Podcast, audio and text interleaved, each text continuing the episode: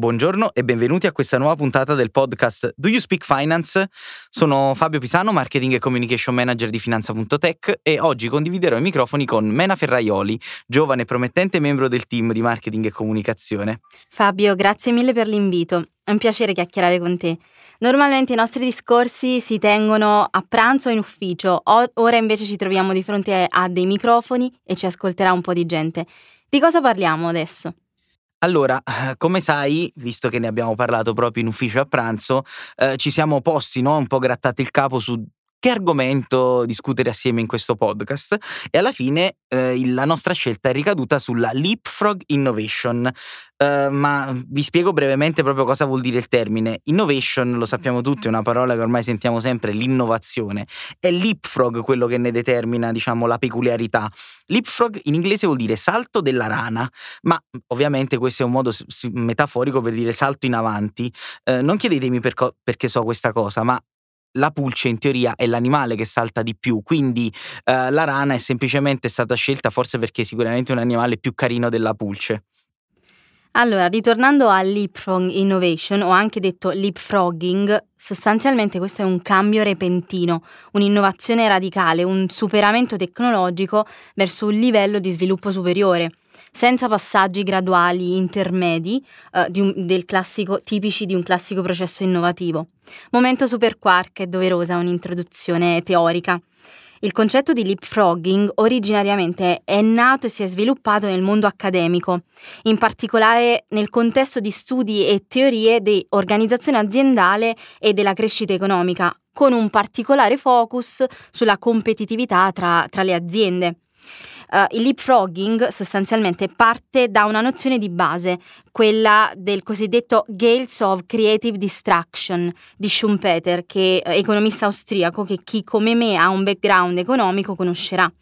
Sostanzialmente il Gales of Creative Destruction uh, significa uh, letteralmente bufere di distruzione creativa, cioè un processo di mutazione industriale che rivoluziona costantemente la struttura economica dall'interno, distruggendo costantemente quella vecchia e creando costantemente la nuova.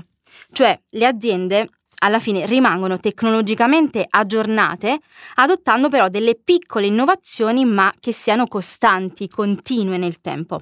Ecco, detto ciò, uh, dimentichiamoci di tutto questo, la Leapfrog Innovation sostanzialmente è qualcosa di diverso, totalmente diverso. Cioè l'ipotesi alla base della Leapfrog Innovation è che le aziende che detengono monopoli basati su tecnologie in carica uh, siano meno incentivate ad innovare rispetto alle potenziali aziende aziende rivali.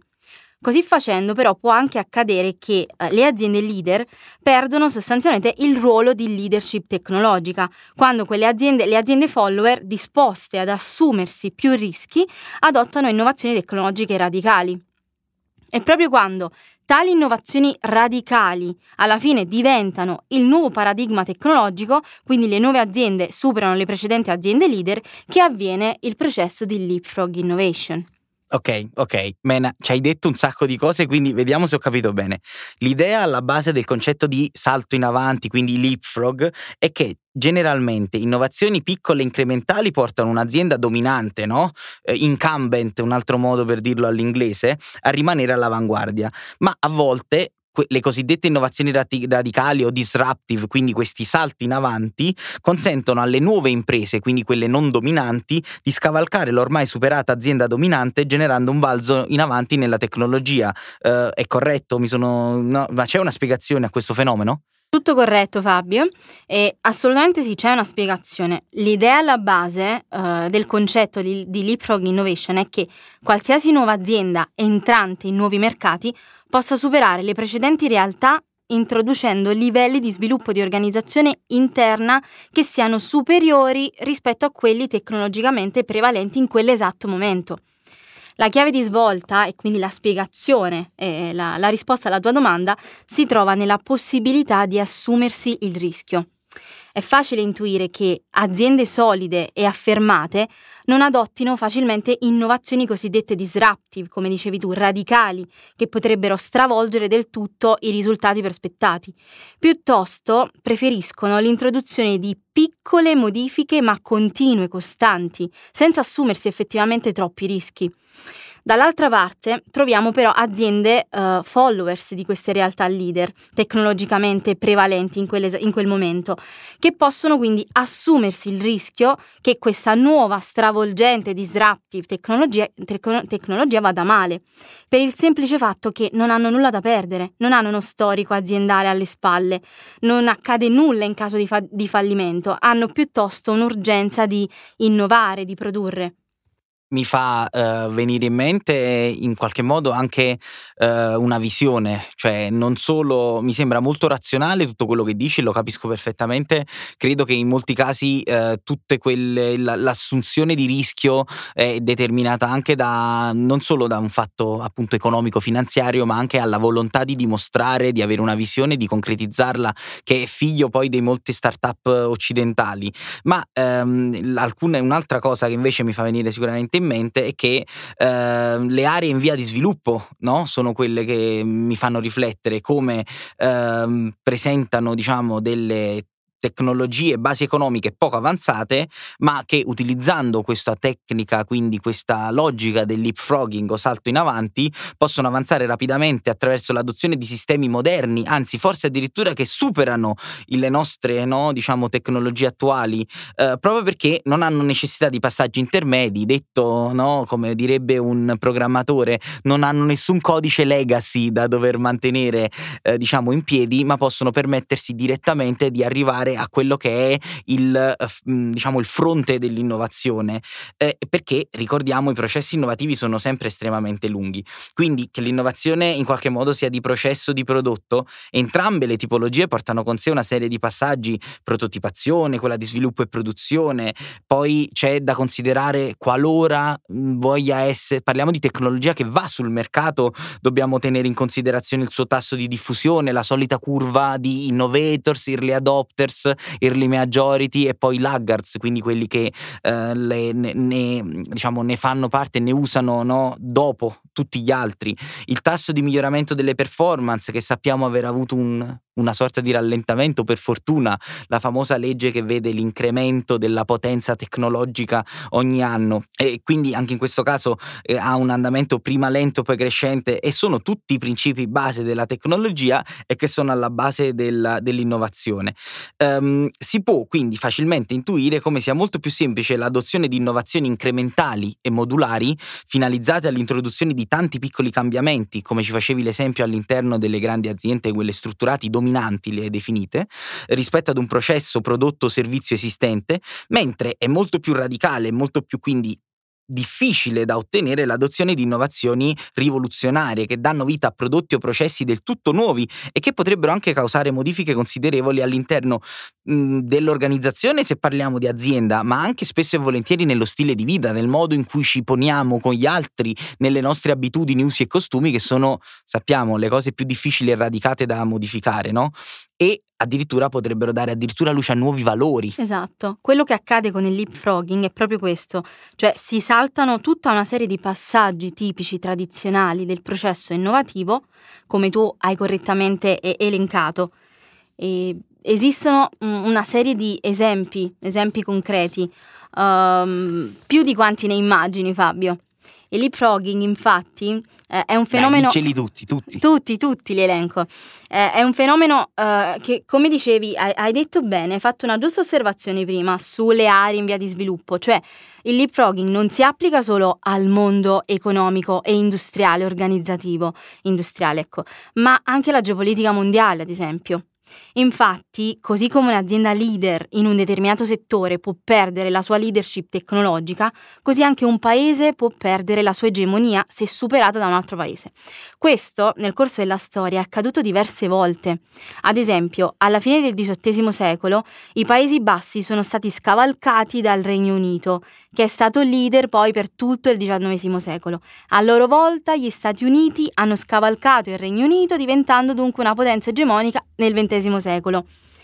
Come giustamente dicevi poco fa, ecco, eh, arriviamo ai paesi in via di sviluppo, che possono accelerare questo processo di avanzamento bypassando tecnologie meno efficienti, più costose, più inquinanti, muovendosi direttamente verso quelle avanzate, più moderne, ecco. Un esempio? L'energia solare adottata da questi paesi in via di sviluppo che sono saltati direttamente alle energie rinnovabili e che non hanno ripetuto quindi gli stessi errori di eh, nazioni fortemente industrializzate, la cui economia è stata basata per anni eh, su combustibili fossili, ad esempio.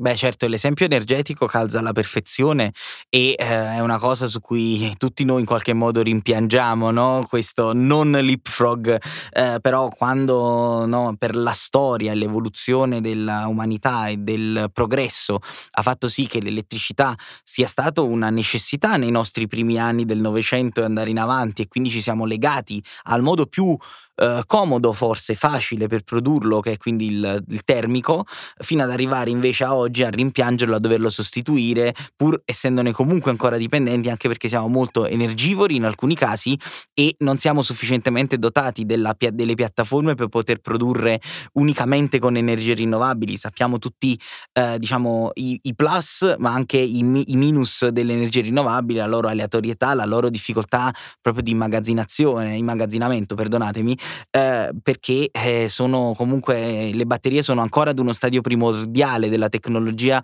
per quelli che sarebbero i nostri bisogni attuali. Però eh, se uno Stato, appunto, come quelli eh, dei paesi africani o anche e soprattutto basta vedere gli enormi investimenti in idroelettrico che la Cina ha fatto ultime, nelle ultime decine di anni, che, dove si è di fatto diciamo, quasi equiparata agli Stati Uniti per l'egemonia mondiale a proposito di assetti geopolitici politici, eh, quello è stato sicuramente un esempio di leapfrogging. Si è passato da un'economia rurale che non aveva bisogno, quindi non energivora, a un'economia fortemente industriale e si è deciso di ottim- o, diciamo, optare direttamente per maggior, la massimizzazione di energie rinnovabili. Un altro esempio, Fabio, di sai qual è di mm, Leapfrog Innovation? Il cellulare. E come mai, scusami, spiegami un po'? Eh, allora ti spiego subito. Eh, il cellulare ha consentito ad alcuni paesi in via di sviluppo, vedi l'Africa, di saltare, di bypassare la linea fissa, la tecnologia del, del telefono fisso del XX secolo, andando direttamente ad utilizzare una tecnologia del XXI secolo, il cellulare, il telefono mobile. Così facendo questi paesi, eh, appunto, hanno evitato, hanno potuto evitare fasi di sviluppo dannose per l'ambiente o lunghe o talvolta inutili ecco, senza dover seguire quella traiettoria di sviluppo inquinante classica, tipica dei paesi industrializzati che abbiamo se- seguito Hai citato noi. l'Africa e sull'Africa sono abbastanza preparato, ho avuto la fortuna di analizzare alcune di queste cose eh, nel mio precedente lavoro e eh, sono sempre rimasto molto affascinato e incuriosito dalle contraddizioni economiche e sociali africane. Eh, da un lato la povertà, degrado, lo sappiamo, e dall'altra l'innovazione tecnologica super avanzata che è stata permessa anche perché non hanno dovuto mettere nel sottosuolo delle loro città eh, migliaia e migliaia di chilometri di doppini di rame che poi non sapevano come togliere e che tuttora sono alla base in alcuni casi delle nostre connessioni dove non arriva la fibra eh, abbiamo ancora una DSL che passa sullo stesso cavo magari ammodernato ma con la stessa logica e lo stesso tipologia di cavo che portava alla prima linea telefonica e semplicemente migliorata no? la tecnologia dello scambio dei dati eh, quindi, seppur rimanente, eh, rimane il continente con la più bassa diffusione di internet, però l'Africa dell'high tech è quello che è al primo posto per la crescita del numero di utenti, perché sappiamo essere comunque un continente in grandissima espansione. E dal 2000 al 2010, non so se lo sapevi, la crescita degli utenti di internet è stata, mena reggiti, eh, del ben 2357%. Davvero impressionante, ma come si spiega tutto ciò, Fabio? Beh, la spiegazione l'avevi annunciata tu poco fa, cioè è quella dell'incremento sostanziale e anzi eh, totale delle utenze mobili. Ad oggi 8 africani su 10 hanno uno smartphone. I cellulari funzionano come banche per milioni di africani e questo è un po' un tema che volevo porre anche perché è in linea con il nostro no, di business. E sostanzialmente attraverso eh, una un primus movens, cioè il pioniere che è il servizio M-Pesa eh, che si effettua in Kenya e Tanzania ed è stato lanciato nel lontano 2007, pensate, eh, da Vodafone per Safaricom e Vodacom, che sono i più grandi operatori di reti mobili, eh, attivi in sette paesi, eh, quindi non solo in Kenya e Tanzania, ma eh, serve oltre 50 milioni di clienti, di fatto ha permesso di saltare la bancarizzazione, quella che noi eh, siamo ormai, abbiamo una diffusione capillare quasi del 100%, a fronte di una bancarizzazione già mobile. È come se avessimo lanciato nel 2007 il wallet o gli Apple Pay, Samsung Pay, diciamo tutte quelle logiche che oggi a noi sembrano innovativi nei pagamenti, in realtà in Africa venivano già nel 2007 perché? Perché non avevamo il bancomat, non avevamo nulla al di fuori del contante e dato il salto in avanti tecnologico che ha permesso di avere una connessione dati sul loro mobile o comunque un modo per scambiarsi informazioni perché all'epoca i primi trasferimenti venivano fatti assolutamente tramite sms e tramite dei portafogli elettronici che venivano gestiti centralmente quindi non ci immaginiamo le nostre app attuali ma funzionava esattamente allo stesso modo. Fabio tutto ciò è davvero notevole ma mi sorgono dei dubbi Temo che il salto di alcune fasi, talvolta necessarie, potrebbe comportare prima o poi comunque un gap o quantomeno dei problemi. Cioè, non credo sia possibile raggiungere davvero un'innovazione senza una forza lavoro adeguatamente formata, senza una regolamentazione, senza un sistema educativo solido, senza infrastrutture forti.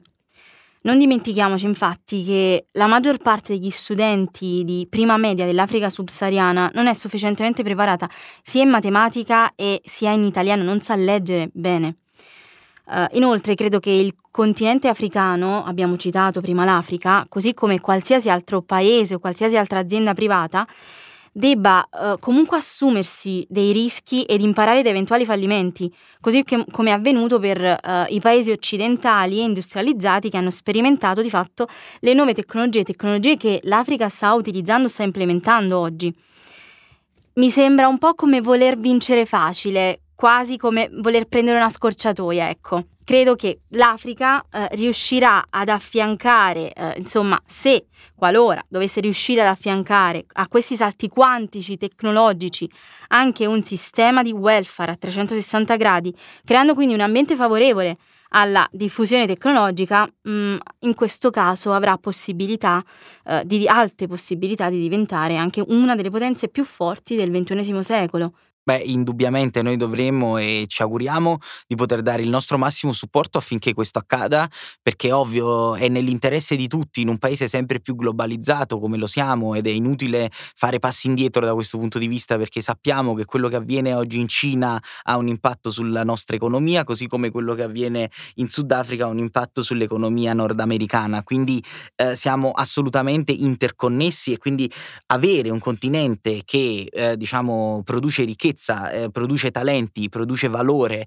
per tutto il mondo è sicuramente una cosa che provoca benessere a tutti noi.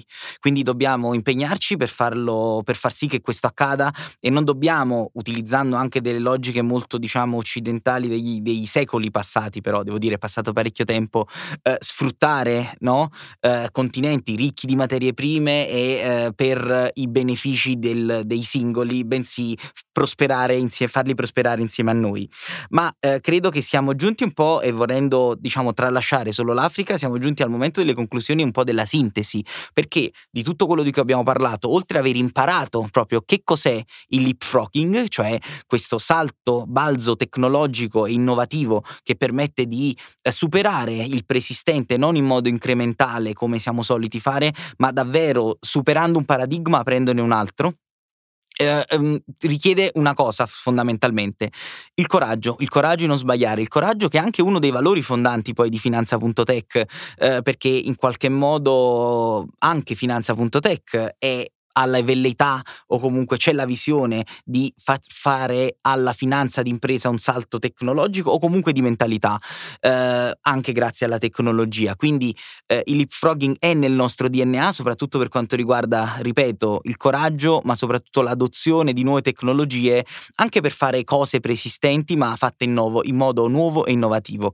Quindi ehm, ci auguriamo che tutto questo sia da insegnamento ai nostri ascoltatori per far sì che l'adozione delle nuove tecnologie non venga visto in modo negativo, ma venga visto sempre e comunque in modo positivo, anche solo per fare una prova. Poi nulla vieta che appunto il fallimento deve essere parte integrante della nostra cultura e deve essere valorizzato. Quindi il coraggio, ma anche l'accettazione devono, sono due valori che devono andare a braccetto.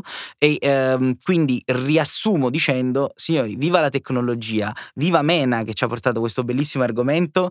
Bella e brava, voi la vedrete poi magari nelle foto e ehm, concludo dicendo che se avete eh, la possibilità seguiteci sui social se vi è interessato questo podcast in modo tale da poter seguire quello di cui parliamo, cioè finanza, attualità, marketing, tecnologia e tutto quello che ci ruota attorno. Grazie davvero Mena del tuo contributo. Grazie mille a te Fabio. E a presto. A presto.